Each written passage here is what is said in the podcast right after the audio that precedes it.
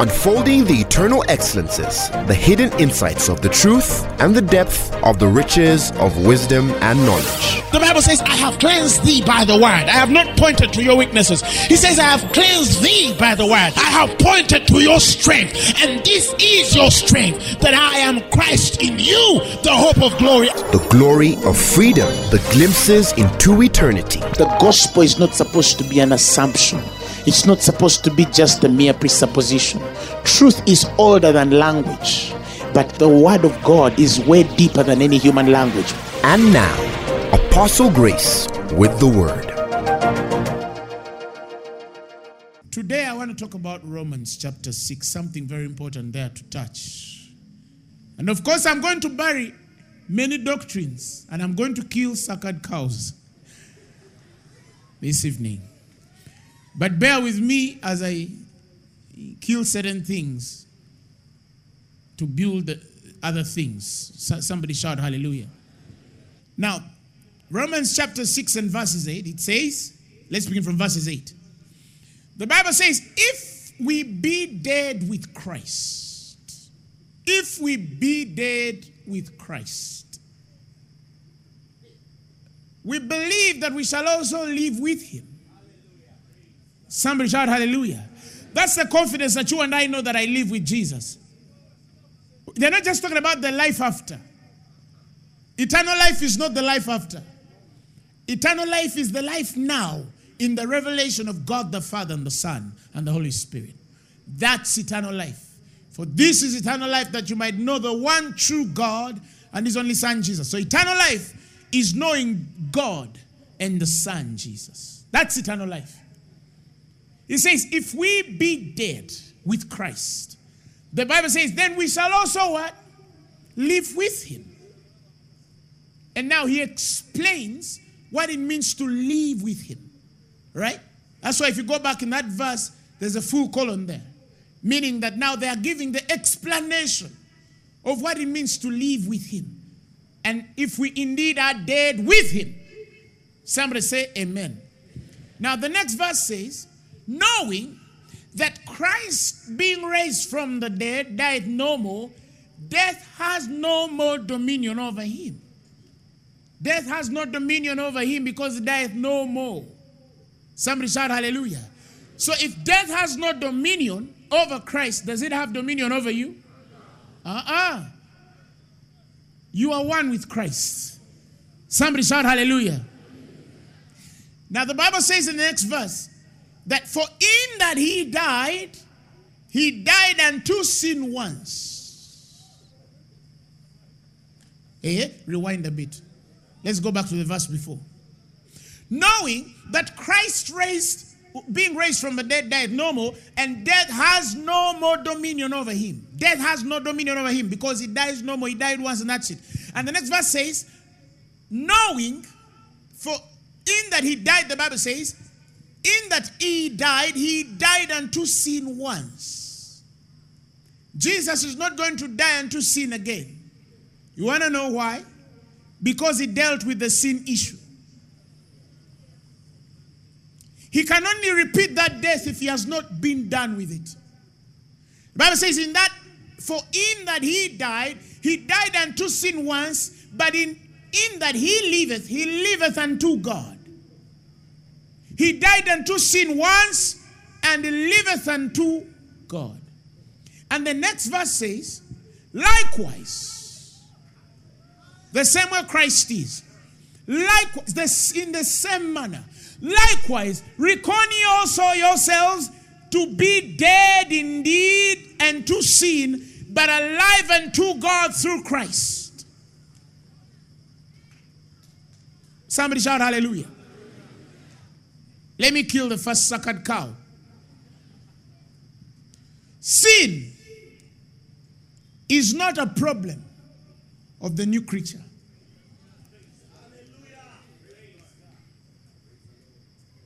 Sin is a problem of the old and for the old. But sin is not a problem of or for the new creation. If you find many of our legal people and ask them, what do you think is the biggest problem in church? They would say, sin. And I have good news for you. Sin is not in any way a problem in the new creature. Oh, but we see a lot of sin in the church. Yes. I'll explain why we see a lot of it. Because men do not know. The problem in the church is not sin, the problem in the church is knowledge.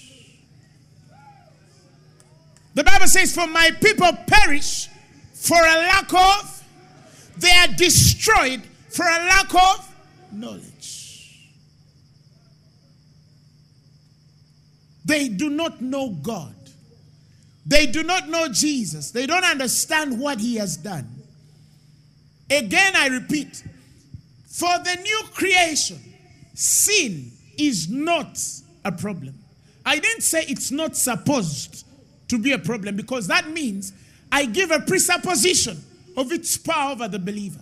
I said sin is not a problem for the new creature.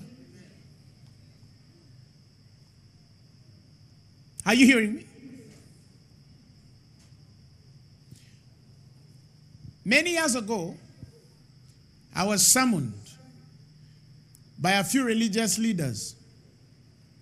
Why do I call them religious? Because they were full of more religion than truth. That's why I call them religious. So they summoned me, about six of them. And when they summoned me, they sit me on a table, a round table. And then they they read about 20 what 23 25 things extremities they say they call them of false grace preacher preachers plural but primarily they put all these 25 on one man apostle grace lubega and then these guys sat me down and then they started you know interrogating me they said, and, and, and, this is funny. Every time people who have not understood the grace of God attack people who preach the grace, do you know what they say? They don't say that we preach supporting sin. No. They say we teach people to sin. How can I teach you to steal? You know what stealing is. Do you, understand what I'm saying? How can they teach you to lie? You learned to lie before anybody even told you what it was. Who understands what I'm saying? It's in your it's in your original Adamic nature to know how to sin. Are you hearing me? Do you understand what I'm saying? Because this is a nature issue. So I told them, no, that's not true. I am a man against sin. Then they asked me, so how come when you're teaching you don't talk about sin? I told them that's a problem. You think that everybody against something has to talk about it to be against it. You understand? But you see, I don't need to talk about it to be against it. Because if I talk about what I'm against in this dispensation, I will I will set it ablaze. I will stir it to, to life. I will ignite it. I am against sin but I don't preach about sin. And some people think that because we don't preach about it, therefore we're not against it. But the only challenge with them is they don't know that there is a way to, to minister to men against it without talking about it because you don't need to talk about it to, for men to be, for you to be against it. Who has understood what I'm saying? So what do they do? They talk about it. And the more they talk about it, the more they establish the law. And the more they establish the law, they kill. Are you following what I'm saying? So they look at me straight in the face. I remember that as it was yesterday, but this took place about four years ago. And they told me, Your days on this university are over. And the Bible says, if you don't find wisdom or knowledge in a man, walk away. D- don't argue. Uh-uh. If you don't find wisdom in a man, walk away. You know what I did? I heard their words and I just walked away. 2018, I'm still in universities. And none of those men is in universities preaching. I don't know whether they still think they are right. And peradventure, Satan defeated them with God.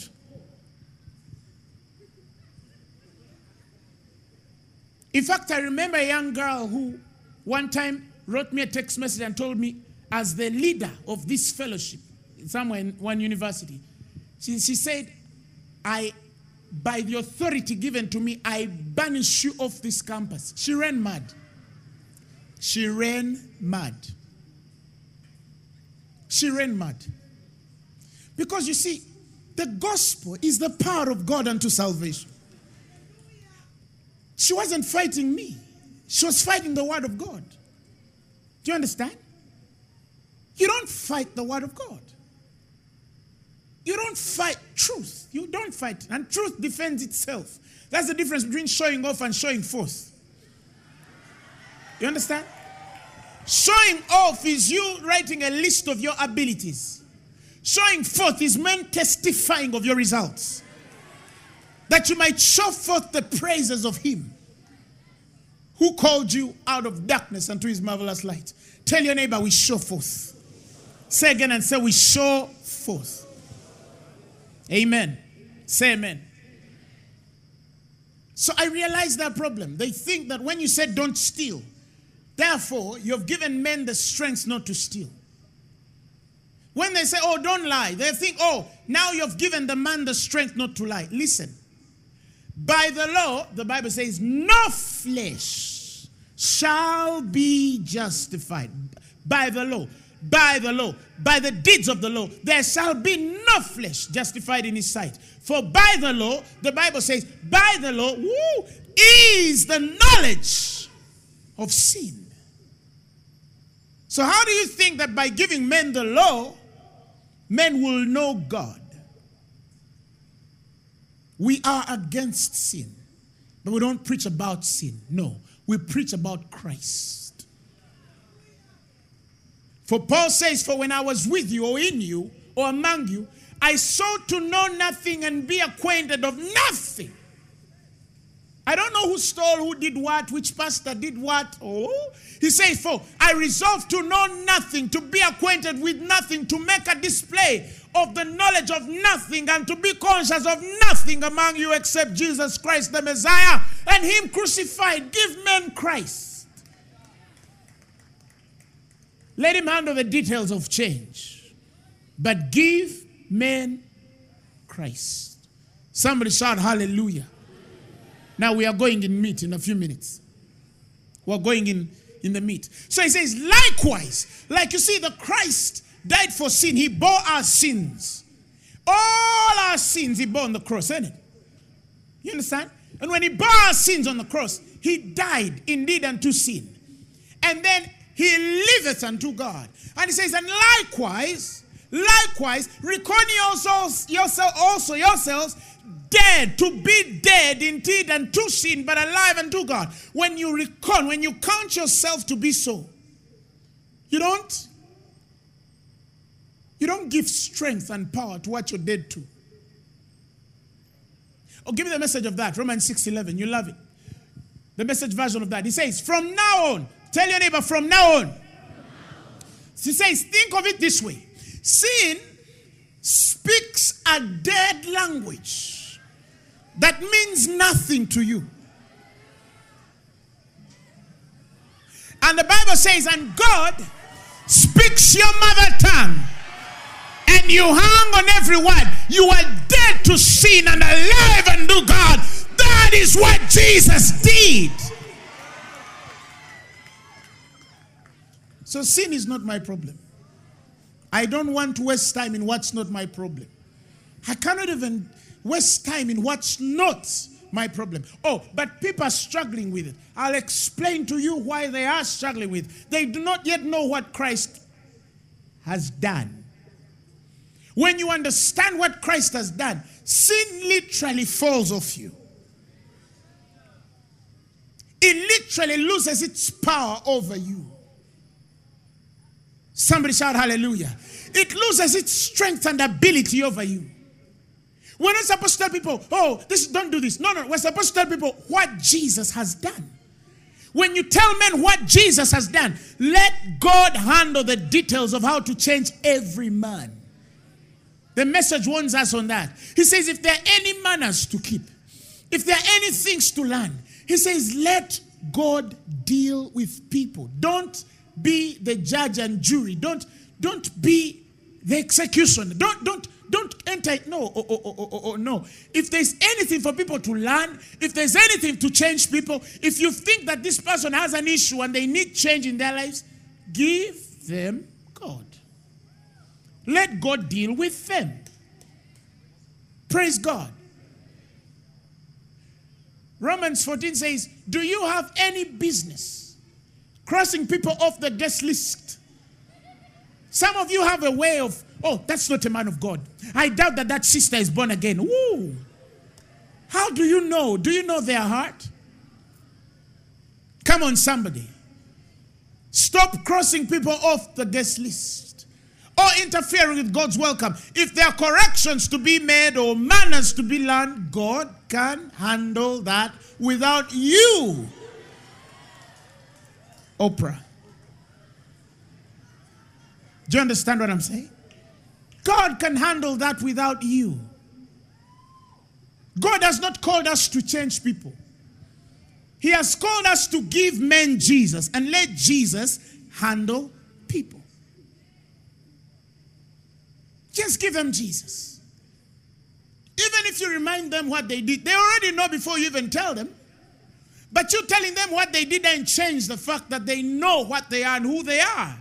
Just give them Jesus. Listen, we are all in the flesh a work in progress. All of us, even the most holy man on the face of the earth, is a work in progress in the flesh. Do you understand what I'm saying? But we, through the Spirit, kill the transactions of the body. Now, if you kill the Spirit, where is the help of the body? Do you understand what I'm saying? Do you get this? So he says, sin speaks a dead language to you. The only way sin can give you a language that has meaning is if you have not yet known what Christ has done. Do you understand? But it speaks a dead language. Your mother tongue is God's language. Somebody shout hallelujah. It's the one you hear and understand. That means some of you, when you get this, you get to a point where when sin starts to speak, you're like, huh? Sorry? What? I don't understand. What? Huh? What? Uh-uh. I don't understand you. Sorry. Somebody shout hallelujah. Say amen. We're going deeper here. Now he says in um, verses 14, he says, For sin shall not have dominion over you. Again, he has said it again. For ye are not under the law, but under grace. Ye are not under the law, but under grace. I want you to underline that word under. You're not under the law, but under grace. You're not under the law, but under grace. It shall not have dominion. The Amplified says, For sin shall not, he said, give me Amplified. He says, the Amplified version, he says, For sin shall not any longer exact dominion over you, since now you're not under the law as slaves, but under grace as subjects of God's favor and mercy. Every time God looks at you, you are a subject of his favor and mercy. You're a subject. He looks at you like, whoa, look at the person I'm planning to favor. So I tell people, learn to communicate those things upon your life. Because there's execution in the word spoken, in the hearing of the angelics, in the hearing of the Holy Ghost, in the hearing of Father God. Your words are powerful. You know that. You know that. You know that. You know how powerful your words are. If you get in a place where you fear, or you're worried, or you, you feel condemned, go back to the word and speak it upon your life. Or hear someone speaking it. Go to the truth and listen to it, or, or speak it to yourself, but hear. It's the only way. You understand what I'm saying? You remember when Gideon was going to attack, was it the Ammonites? And then God told Gideon, if you are scared, if you feel that you still fear, even when I've promised you victory, go with your friend, was it Purah? And he says, sneak into the camp and hear what they will say. You will come back without fear. That means, oh, some of you, there are things that scare you, but when you hear what they say, they're already defeated. Some people, the moment they speak, they're already defeated.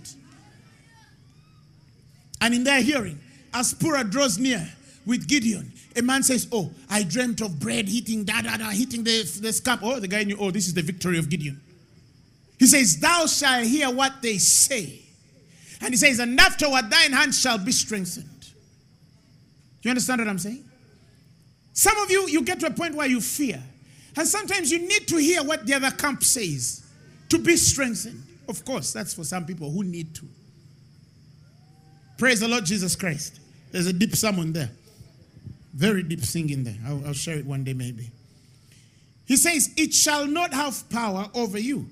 Now, the next verse says, Ah, what religious people love most? Ah. What then? Shall we sin because we are not under the law, but under grace? And he said, God forbid. Now it tells the Christian, you know, at one point, it seems as though Paul is answering unbelievers. But in this instance, he's trying now to talk to believers who must know certain things. And tells him, Know ye not. Next verse. He says, Know ye not, or don't you know? Next verse. But, eh, Jesus. Okay. Let, let me use mine. He says, Do you not know? Yes. He says, What then are we to conclude? Shall we sin because we live not under the law, but under God's favor and mercy? He says, Certainly not. He says, Do ye not know, or know ye not, that to whom you yield, listen, yourselves servants to obey, his servants ye are to whom ye obey, and whether of sin unto death or of obedience unto righteousness. Now, many people abuse that scripture. You know what they mean to say?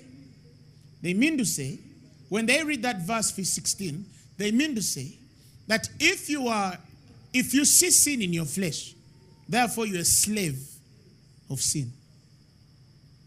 Or if you see righteousness in your flesh, therefore you're a slave of righteousness.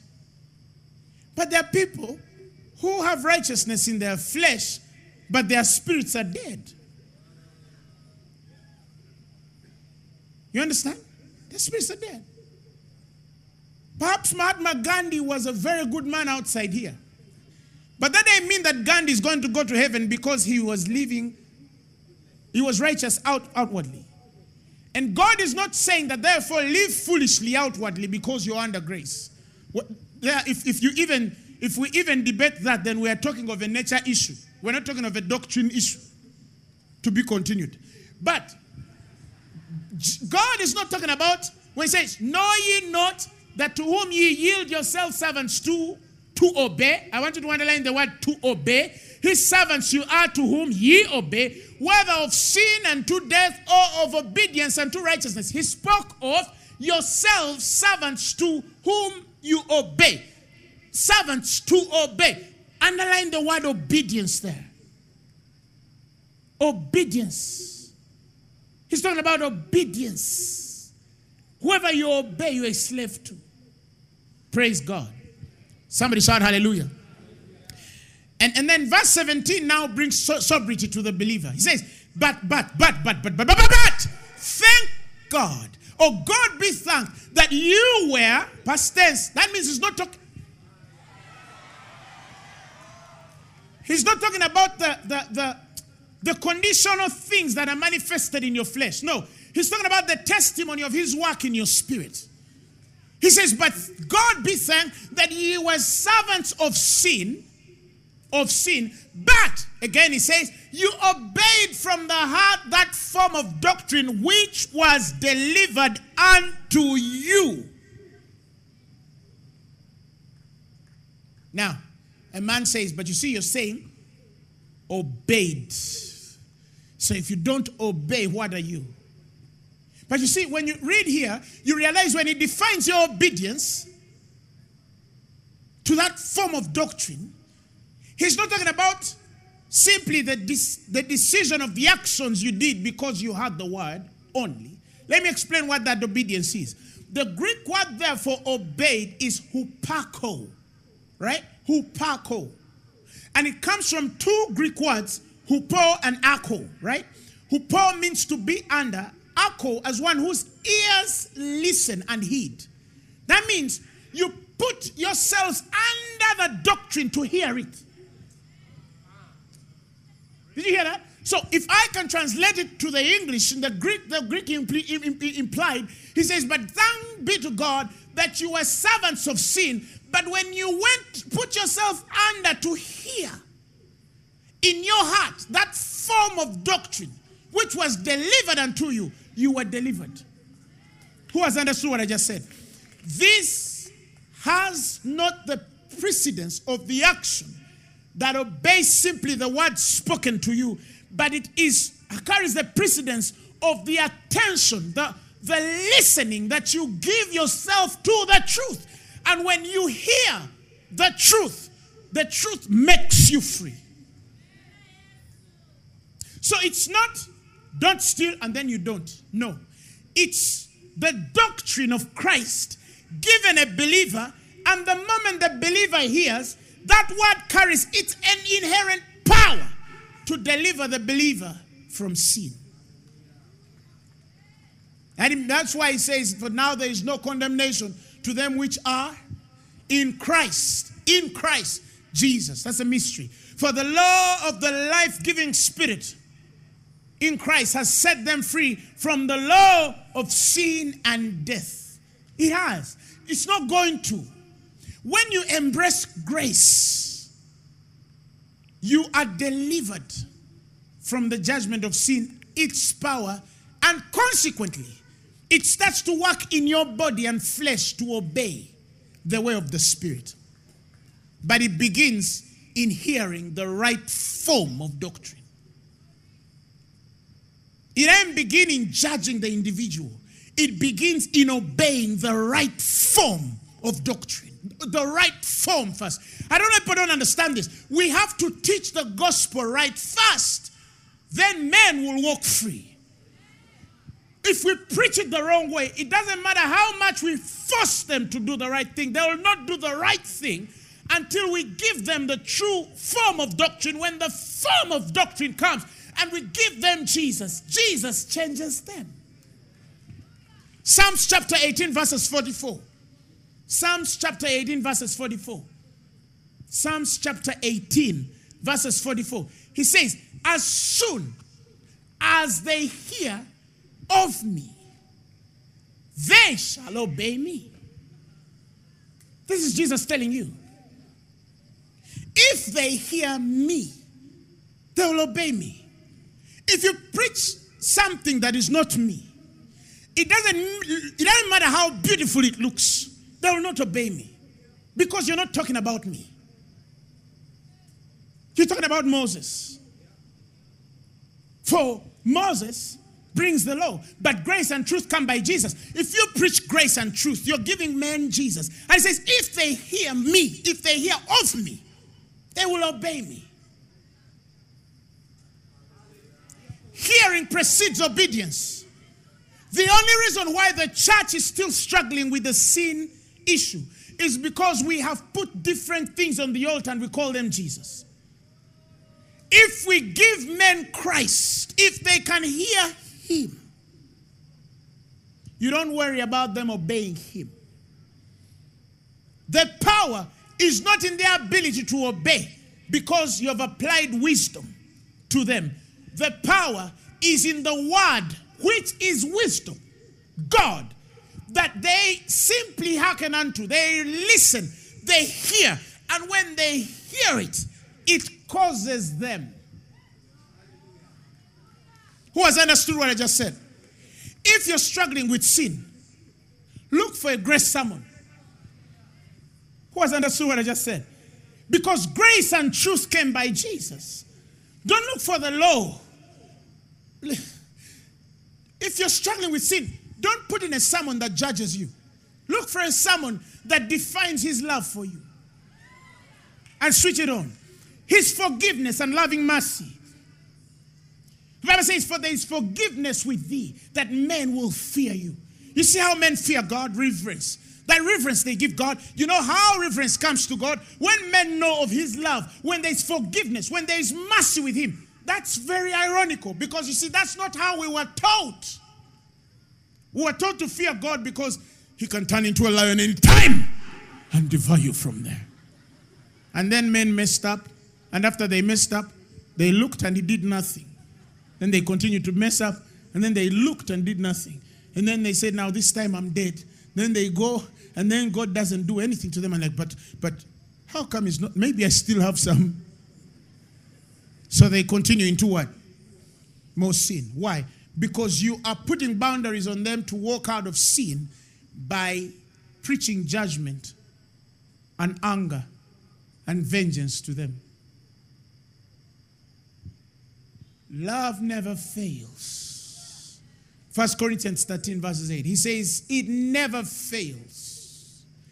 When you give men love, love covers a multitude of sins, but it never fails to change the believer. That is the one thing many of our religious people have failed to understand that the wrath of man worketh not righteousness. The wrath of man worketh not the righteousness of God. It doesn't begin from your anger in what the person has done. Oh, oh, oh, oh. Okay, you back all you want. They're not going to change because you're backing at them. They're going to change because they've seen the love of God. He says, The wrath of man worketh not the righteousness of God. I'm not talking about the righteousness of man. I'm talking about the righteousness of God. Who knows what the righteousness of God is? The righteousness of God is the righteousness you have obtained because you believed in Christ. Romans 3. You understand? The righteousness of God. He says, But now the righteousness of God without the law is manifested, being witnessed by the law and the prophets. So it, it's not about the law, but yet the law testifies of it. He says, even the righteousness of God, which is by what? By works? No, which is by faith of Jesus Christ unto all and upon all that believe. Ooh, are you a believer? You're the righteousness of God in Christ. And he says, that kind of righteousness does not come when you bring wrath. That one. If you're talking of the righteousness of men, which is filthy rags, uh, that one there you have to quarrel men into walking right. But if you're talking of the righteousness which is of God, which is of God, it does not come by your wrath, it comes by your love. Who has understood what I just said? For God, so even God could not change the world without love. How do you think you're going to change a man without love? Come on, ask yourself that question. The infinite sovereign God, omnipotent, could not change the heart of man without love. How do you think that you're going to begin from wrath and change man? How many Israelites did he kill? How many did he slay for touching unholy things, for, for, for worshiping molten images and grammage, uh, I mean, uh, gra- graven images and, and, and funny pictures? How many has he killed? Did Israel change? No. Israel stayed rebellious to God because it doesn't matter how angry you are, you will not change the heart of a man by wrath. You will not. You can't. At least not the righteousness of God. It does not come by your wrath, it comes by the love of God, by the faith of Jesus Christ, unto all and upon all that believe. For there is no difference between the sacred reverend, the righteous apostle, and the holy bishop. And the, the last person, he says, For all have sinned and come short of the glory of God, being justified freely through the redemption that is in Christ Jesus. All have sinned. All. But you, you do this, ah, for you, you're worse. Woohoo. Welcome to the world. There is no such thing as worse. Uh-uh. You're all in the same boat. Have sinned and come short of the glory of God. Somebody shout hallelujah. Now, and here is now the problem. I started to see believers who agree with that form of doctrine, agree with the grace of God, but have not submitted themselves to it. Romans 10. My desire, brethren, is that Israel may be saved. For I bear them a record that they have a zeal, but not according to the knowledge of God. For they, the Bible says, being ignorant of God's righteousness, they are going about to establish their own righteousness. They have not, the Bible says again, submitted themselves unto the righteousness of God. Some people disagree with the doctrine, but some they agree with it, but they don't submit themselves to it. How do I know that you don't submit yourself to it? When you see a shortfall in your life, you quickly go legal. You believe in the grace of God, you believe in what it has done, Jesus has done, his blood has been shed for you, you're the righteousness of God in Christ Jesus, da da da da da. But when a small mistake happens in your flesh, you judge yourself and become so legal, you start waiting for a punishment.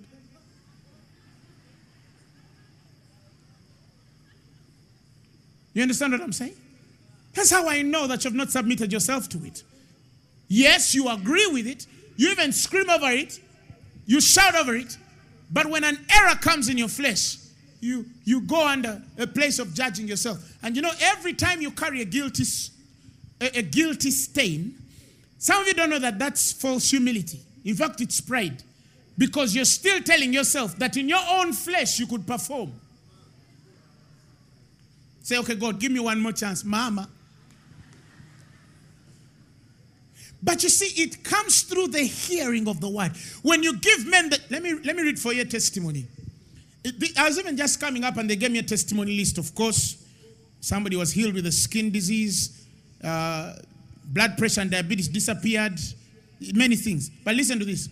There's a young man, I don't know whether I'll say his name, but he wrote both names. He said, he developed an addiction of pornography, masturbation from watching pornographic movies. He says, in January this year, a friend invited him to Phaneroo, and he has he became a regular since then. He said, in September, listen to this testimony, he realized that he was not interested in the habit anymore.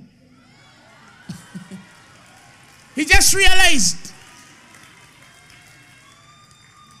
Listen to the next line. He says, The delivering power of the word of God worked in him and made him free.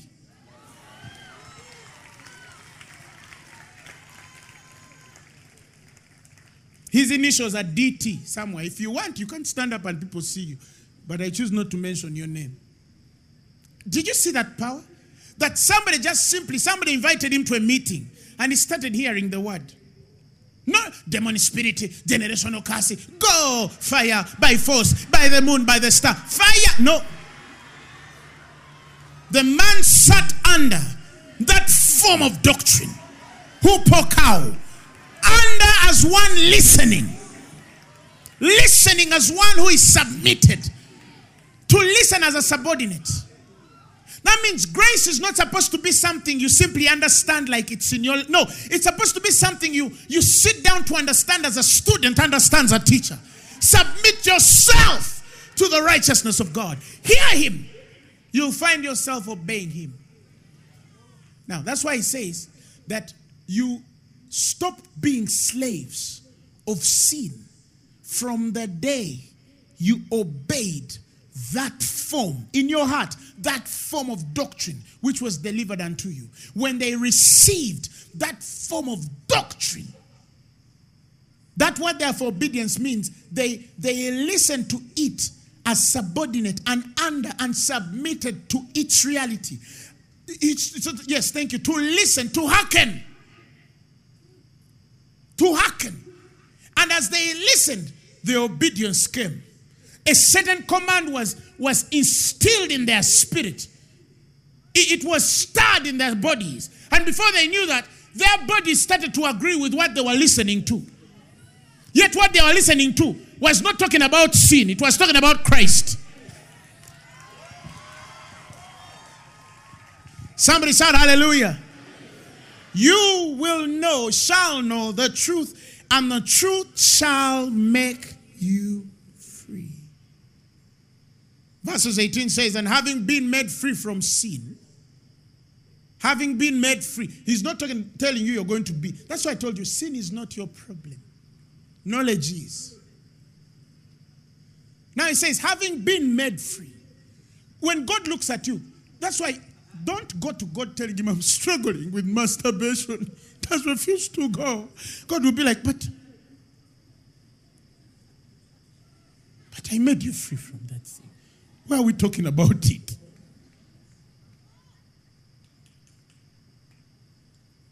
You understand?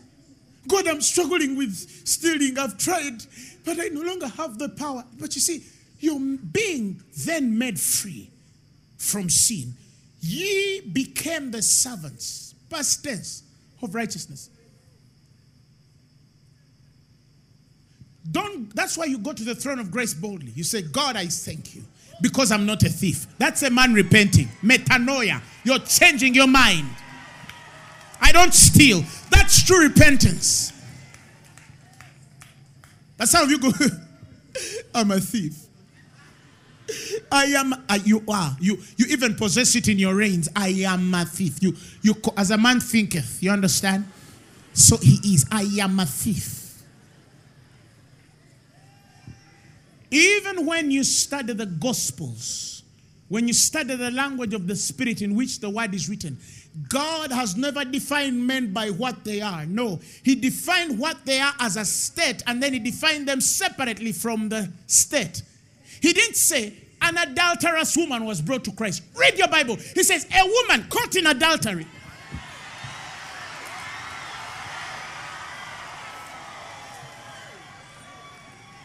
He says this woman was taken in adultery. She wasn't an adulterous woman. There are no alcohol addicts. No, there's just a man taken into alcohol, but he's not an God. Who, who has understood what I just said? He called him a man born with blindness. He didn't call him a blind man. That is why we open blind eyes. Are you hearing me? Do you know how we open blind eyes? Because we don't go to them as blind men. No, we go to them knowing that God is perfect. They are perfect. They're not supposed to be blind. So we appropriate the mind of the Spirit, the wisdom of God. Sophia, sunesis, and phronesis. It comes in your faculty, exposes this thing, and then you open the blind eye. That's why the Bible doesn't say, and then he he he he he he penetrates the blind man. No, he he the Bible says he he rebuked the blind spirit. That's the language. He rebuked the blind spirit of the blind man, and the man saw. So she's not a thief. No, she's a woman taken in what? Thickery. Thievery. I'm sorry, my mother tongue is God, not English. My mother tongue is God, not English. The mother tongue is God. Who has understood what I just said? Oh my God, that woman is a prostitute. If she's a, listen, she's a woman struggling with prostitution. She's not a prostitute. That language God doesn't use, stop using it. Tell your neighbor, stop using it. So I want to finish. So then I realized this one thing that many of us have not submitted. That's why he uses the word under slaves of. So you go back to, to the 17th verse. You remember when he was talking about that? He says, for, for, for you were servants, you were slaves of sin. But that you have now listened and hearkened to this doctrine. What happens? You are free. You've been made free. You understand? That means the more we give men grace, the more we give men grace. Who has understood what I mean by that? The more we teach about the grace of God and what He has done, the more men will see that reality. The more they listen and hearken themselves, the more they submit themselves to that doctrine, the more they walk in the freedom of Christ, and consequently, their bodies agree to what they believe. Metanoia, repentance. That's why he says there is sorrow that leadeth not to repentance. Godly sorrow leads to repentance. You understand? Let me explain what it means there. You do something that does not befit the Christianity, the faith. That sorrow comes and you're like, um, this is not me. You understand what I'm saying? It leads us to repentance. It leads us to change of mind. You understand? That means you find yourself saying, I am not a thief. That's a man who has repented. But let me tell you what some people think repenting is Father, I am a thief. You see, some say, oh, if we acknowledge our sins, He's faithful and just to forgive. Listen, the acknowledgement there is not the owning, no, but the, the, the, the knowledge that you know the difference between what's bad and good. That's all He means. He didn't mean own it. Stop going to God telling him you're a thief. Stop it, stop it, stop it, stop it. Go to him and say, I am your righteousness in Christ. If you've been struggling with stealing, say, I don't steal in the name of Jesus. That's somebody who has submitted themselves under that form of doctrine. Before you know that, it's your body starts to agree with the word that you have believed. Right believing leads to right living. The Message Bible writes it somewhere. Right believing leads to right living. When you believe right, it's somewhere in the message, you live right. When you believe wrong, you live wrong. Many Christians think they can live right by believing wrong. That's deception. It's temporal. It's a temporary thing. It will flip you back and take you to where you belong. That is why we are struggling with people in church to convince some that what you think actually has power over you, it does not have power over you. I don't believe in addictions for a new creation. I don't believe in. I believe in them for people who are not born again. But I don't believe in addictions to a new creature. I believe it's a lack of knowledge. You can't be addicted. Well, I'm addicted to what? I'm addicted to alcohol. I'm addicted. How can you be addicted when sin has no power over you? Just say, I'm under the law. I will understand when you say, I'm, I'm under the law. I'll just pray for you. he says, For sin shall not have dominion over you. Dominion there is the same word as addiction. Sin does not make you an addict. For ye are not under the law, but under grace. That means anybody under the law.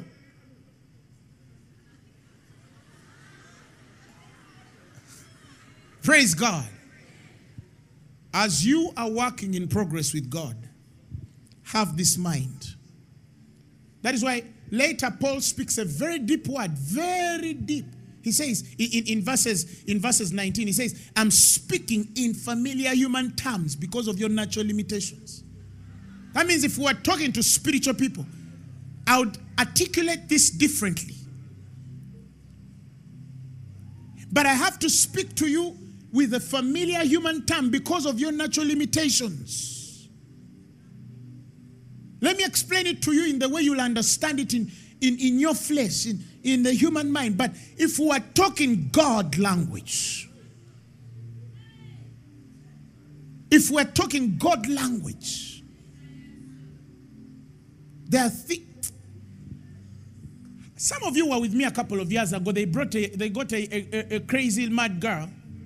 They took her to one of the biggest mental hospitals, Butabika. She spent days there. Somebody came and called me and apostle him and told us this girl is mad. You remember that time? Some of you saw her. I told them, bring her to church. Bring all the madness there. They brought, mind me, God, she was beating people, she was doing things beating people. She she broke everything. She was fighting everybody. She was abusive. She was rough. I just told him you know what? Every time i stand on the pulpit just make sure she sits in the word. She's sobered on her own. When no hospital drug could cool her She was listening to the word. And before, she, who, Robina? Before we know that Robina's brain started coming to normalcy with nothing, not treatment, nothing, just. Uh, as I'm preaching, some things are happening in your life. Your finances are getting fixed. Your marriage is getting fixed. Your body is getting fixed. Your health is getting fixed. He says these words are medicine to their bones. They are life to them that find them and medicine to their bones. You don't you don't need some people have a wrong definition of the deliverance of God. Listen, he can deliver you anyway. The primary deliverer is the word of God. It's the word of God. You know, soon I pray to God to have not the time, but the grace to articulate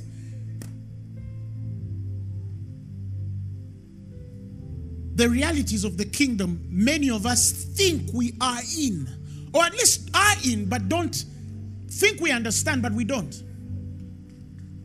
In, in Acts, I think it was chapter 1, verses 3, the Bible speaks of when Jesus was raised from the dead, okay? He was raised from the dead. The Bible says he, he showed himself alive. He showed himself alive after his passion. That's deep. He showed himself alive after his passion. He says, by many infallible proofs, being seen of them 40 days, and speaking of the things pertaining to the kingdom of God. Now I want you to understand that. He says, listen, that's so deep. He says he he he he showed himself alive by many infallible proofs. This was deeper than touch my fingers to feel that I'm alive. No. He was not talking about the fact that he was alive in the flesh and resurrected. No, he's not talking about that. He was talking about his life in the kingdom. He was talking about the reality of what it means to be a child of God in the kingdom of God, in the realm of God. The liberties we have in God are so big that almost we now labor for men to believe the reality of that freedom not simply to embrace it, but to simply believe. Because some, it's not even the embracing part. They will embrace if they truly believe, but some are struggling to believe. No wonder Isaiah said, Who shall believe our report? To whom is the hand of the Lord revealed?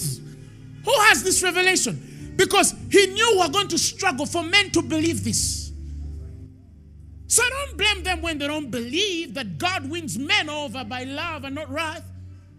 I don't blame them when they they don't believe that you simply listen to the right thing and it works in you. No. For them, they no, you listen, but you also have a part to do. You have to do, to do, to do. You remember when I was thinking about obedience? The word to do there? It's the hearkening to allow the word of God. The Bible says it works by its own inherent power. You remember that scripture? He speaks, he was thinking he was talking to the church in Colossians. He speaks of that word which is come to you. He says, It has come to you. Indeed, that word, it's in the whole world. That gospel, listen, that one, the one I'm talking about, the Bible says it's bearing fruit. If you're a pastor and your ministry is struggling, inquire. What gospel are you preaching? This one is bearing fruit. No, not your definition of fruit. No, God's definition of fruit. Some say, oh, we have fruit. But when we weigh you, you actually don't have proof. You don't have fruit. You you have things that are like fruit. You that's why one day I want to talk about the mystery of the gospel. Why Jude calls them clouds that hold not water, cisterns. Those uh, cisterns that hold not water and clouds that hold not rain. They look like they're going to rain. You even prepare for it. You put the drums out. You want to harvest water and it does not rain. They, they promise what they'll never fulfill. They're ever talking of big stuff, but they'll never do anything. It's 20 years, you're still telling us, God is going to do this. God is going to do that. 30 years, God is going to do this. 40 years, God is going to, you die and you're still saying, God is, and, and there's, there's nothing. You, you don't hold water. You're a system that holds not water. The Bible says, lose not your feel. You understand what I'm saying? You're not supposed to be a leaking vessel. One time I was teaching about leaking vessels. Some people leak. They are filled, but they are leaking. They never, they never maintain a certain standard in the life of the spirit. They're like this financially, relationship wise, ministry, everything is like that. Because they've not understood this kingdom thing. You will know. That's why people don't invest in teaching because the devil has deluded many from the understanding of what it means to know God. Invest in knowledge. It's the only eternal gift you have by God to know Him. This is eternal life, that you may know Him, the one true God and His only Son, Jesus. Do you understand what I'm saying? So, Jesus is talking about, He's telling him, you see, there are many infallible proofs, many infallible proofs that He was alive. He was speaking to them about the realities of what it means to be free. Like I said, some will labor. Let's go back to Colossians. He says, This gospel, this particular gospel, it is bearing fruit and still is growing. By its own, I love that word, inherent power. When you embrace the truth, you don't struggle to grow, it grows it bears fruits. That's why for us here in, in Phaneroo, we don't struggle with miracles. We, we don't struggle to do miracles. I don't need 20 minutes of fire, fire, fire, power move. No. I don't need to, to do power. No. Even if I swing my finger in the right direction, the power of God moves. Because it's the gospel. He says, even as it has done among you Ever since the day you first heard, again, you see, first what? Heard and came to know and understand the grace of God in truth. You came to know the grace oh, or undeserved favor of God in reality, deeply and clearly, thoroughly becoming accurately and intimately acquainted with it. When you become accurate and intimately acquainted with the grace of God, the word of God starts to work in you by its own inherent power. You don't struggle to walk out of something. No, that thing walks out of you. And the word of God drives it out. You start having what they call effortless change. You realize you didn't struggle with what you thought you were supposed to. Some of you have been struggling with things for years. Tonight, by the entrance of the Word of God. You're going to be shocked. Like my friend said, he said, he just realized. Effortless. He didn't go to the prayer mountains rakaya. No, he just realized that it was out of his life.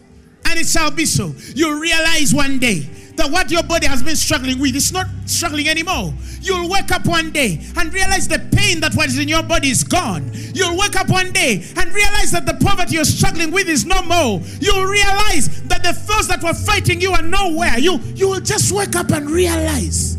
I prophesy upon your life in the mighty name of Jesus that may effortless change come. The desired but effortless. You'll not struggle. Tell your neighbor, I will not struggle. You will not struggle. You will not struggle. If you're struggling, then you're under the wrong doctrine. If you're struggling to get it out, then, then you've not submitted yourself. You're simply agreeing to what you've not submitted yourself to. Submit yourself to His grace. It means you allow Him to work through you and in you, both to will and to do according to his good pleasure. Tell your neighbor, sin is not my problem. It's not my problem. The power of God is here. The power of God is here. Today, I saw a vision. It was about 3, 4, 2 p.m. Somebody, you woke up in the morning your eyes, today, this morning, your eyes could not read. You were trying to read, but your eyes something affected your eyesight. This morning you could not read. Literally, you could not read. Come quickly. Come quickly. Come quickly. This morning you woke up and you tried to read. Your eyes could not read. The, the letters became triple, like double. They, they became so blur, you could literally not read. I saw that at 2 p.m. Come quickly. The power of God is here to save you. Quickly. Quickly. Put up your hands.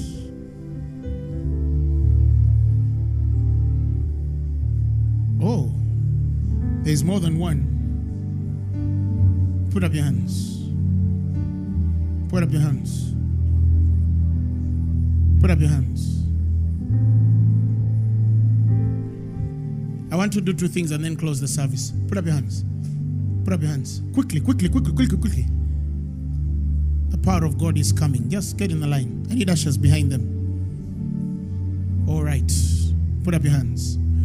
Right now, in the name of Jesus!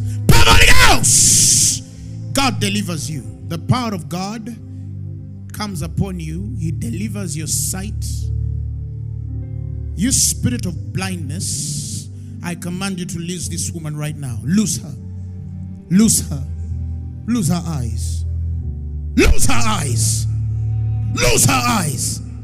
In the mighty name of Jesus. Lose her. Thank you, Lord. Somebody give the Lord a manifold praise. It's done.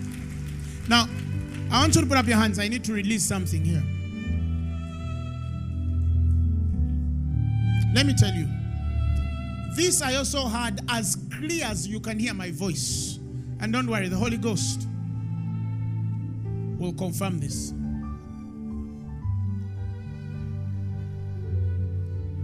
I love every time the Spirit releases the anointing that brings things quicker. And every time I, I hear it, I want to do it because I know that somebody, Power Holy Ghost, God redeems your time. You're going to do in days what people do in years.